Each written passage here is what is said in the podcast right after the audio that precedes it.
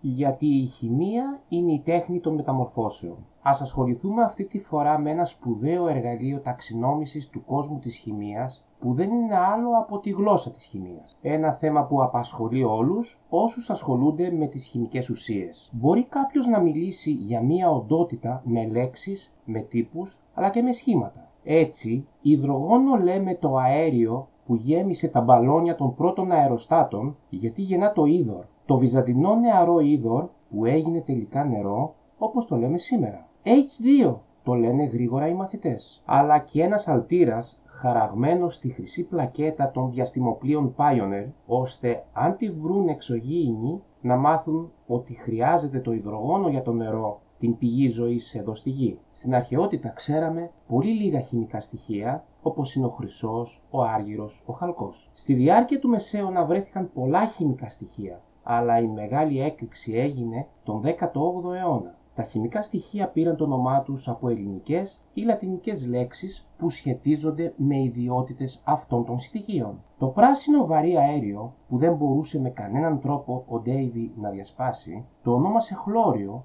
από την ελληνική λέξη χλωρός που σημαίνει πρασινοπός. Το βαθύ κόκκινο χρώμα rubitus στα λατινικά, που εκπέμπει όταν θερμαίνεται ισχυρά ένα αργυρόλευκο στερεό χημικό στοιχείο, ήταν η αφορμή να ονομαστεί αυτό το στοιχείο ρουβίδιο. Αρκετά χημικά στοιχεία πήραν το όνομα άστρων. Το αργυρόχρωμο μέταλλο που στη συνείδησή μας ταυτίζεται με την πυρηνική ενέργεια ονομάστηκε ουράνιο, γιατί η απομόνωσή του έγινε λίγα χρόνια μετά την ανακάλυψη του πλανήτη ουρανού. Ονόματα πόλεων δόθηκαν σε χημικά στοιχεία όπως το λουτέσιο από το Λουτετία που ήταν το λατινικό όνομα της περιοχής που μετά πήρε το όνομα της γαλατικής φυλής των Παρισίων. Ονόματα υπήρων, χωρών αλλά και περιοχών χωρών επιστρατεύτηκαν από τους επιστήμονες στην ονοματοδοσία των χημικών στοιχείων. Έτσι έχουμε το Ευρώπιο, το Γερμάνιο, το Τενέσιο από την πολιτεία του Τενεσί τον ΗΠΑ, στην οποία βρίσκεται το εργαστήριο που συντέθηκε το πρώτο τελευταίο μέχρι τώρα στοιχείο στον περιοδικό πίνακα. Προς τιμήν του Αϊνστάιν δόθηκε το όνομά του σε χημικό στοιχείο, ενώ το όνομα του επιστήμονα Ογκανεσιάν δόθηκε στο τελευταίο μέχρι τώρα χημικό στοιχείο του περιοδικού πίνακα. Το λατινικό όνομα του θεού Ερμή δόθηκε στο ευκίνητο υγρό μέταλλο του υδραργύρου, αλλά και το όνομα του θεού Θόρ και του Τιτάνα Προμηθέα δόθηκαν σε χημικά στοιχεία. Άλλα χημικά στοιχεία πήραν το όνομά τους από τις ενώσεις που μπορούν να σχηματίσουν, όπως το υδρογόνο, αλλά και το αέριο που μπορεί να σχηματίσει, να γεννήσει δηλαδή οξέα, το οξυγόνο. Κάθε χημικό στοιχείο παριστάνεται με ένα κεφαλαίο γράμμα ή ένα κεφαλαίο και ένα μικρό γράμμα. Τα γράμματα αυτά προέρχονται από τη γραφή του ονόματος του χημικού στοιχείου στο λατινικό αλφάβητο. Ο άνθρακας, γνωστός από την αρχαιότητα, συμβολίζεται με το κεφαλαίο C από το λατινικό κάρμπο που σημαίνει κάρβουνο, ενώ το σύμβολο του ασβεστίου που το γνωρίσαμε πολύ αργότερα από τον άνθρακα είναι το κεφαλαίο C ακολουθούμενο από το μικρό A από το λατινικό calx.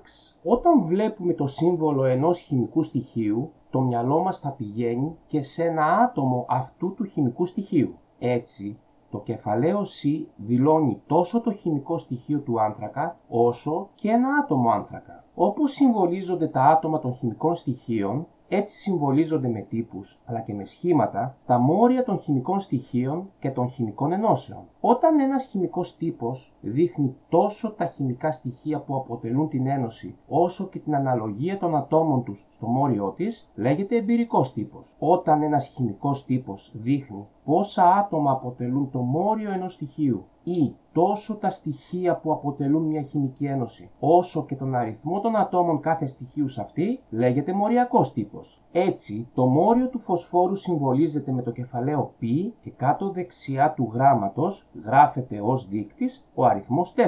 Αυτό σημαίνει ότι το μόριο του φωσφόρου απαρτίζεται από 4 άτομα. Το μόριο του διοξιδίου του άνθρακα συμβολίζεται με το κεφαλαίο C ακολουθούμενο από το κεφαλαίο O με δείκτη το 2. Αυτό σημαίνει ότι το μόριο της ένωσης αποτελείται από ένα άτομο άνθρακα και δύο άτομα οξυγόνου. Όταν ένας χημικός τύπος δίνει τόσο τις πληροφορίες του μοριακού τύπου όσο και τη διάταξη των ατόμων στο επίπεδο, λέγεται συντακτικός τύπος. Στο συντακτικό τύπο του μορίου του φωσφόρου, τα τρία άτομα βρίσκονται στις κορυφές ισοπλεύρου τριγώνου και το τέταρτο βρίσκεται στο βαρύ κέντρο αυτού του τριγώνου. Το μόριο του διοξιδίου του άνθρακα είναι ευθύγραμμο με το άτομο του άνθρακα να εισαπέχει από τα δύο άτομα του οξυγόνου. Όταν ένας χημικός τύπος δίνει τόσο τις πληροφορίες του μοριακού τύπου όσο και τη διάταξη των ατόμων στο χώρο, λέγεται στερεοχημικός τύπος. Έτσι, τα τέσσερα άτομα στο μόριο του φωσφόρου βρίσκονται στις κορυφές